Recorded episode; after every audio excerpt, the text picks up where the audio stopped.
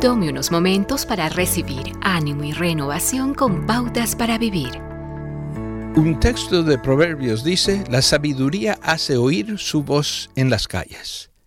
Francamente, ahí es donde se necesita más sabiduría, porque las calles tienen encrucijadas que llevan a la vida o a la muerte.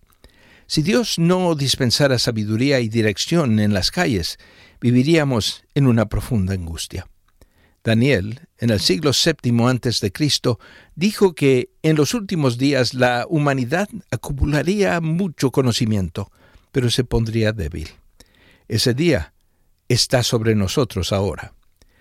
Si bien es fácil señalar y condenar a la sociedad actual, es preciso reconocer que necesitamos sabiduría para tratar nuestras relaciones personales.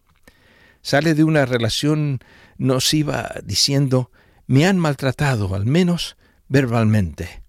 O se aferra al Señor pensando en sus tres hijos y aprende a luchar, apagando el fuego con un extintor llamado amor.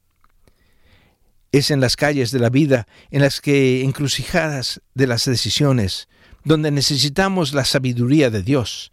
La sabiduría está ahí para ser solicitada.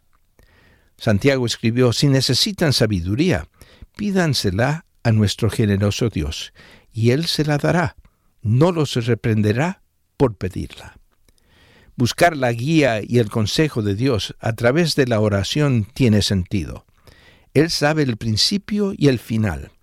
Dios conoce las implicaciones y afectación en otros de cada opción y decide la decisión que tomaremos. Mire más allá de sus sentimientos inmediatos, de su frustración de su ego y orgullo y pídale a Dios sabiduría. Puede ser que la sabiduría signifique tomarse su tiempo para pensar y lo más importante de todo, reflexionar sobre las consecuencias de sus acciones apresuradas.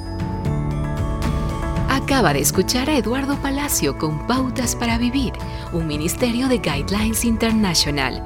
Permita que esta estación de radio sepa cómo el programa le ha ayudado.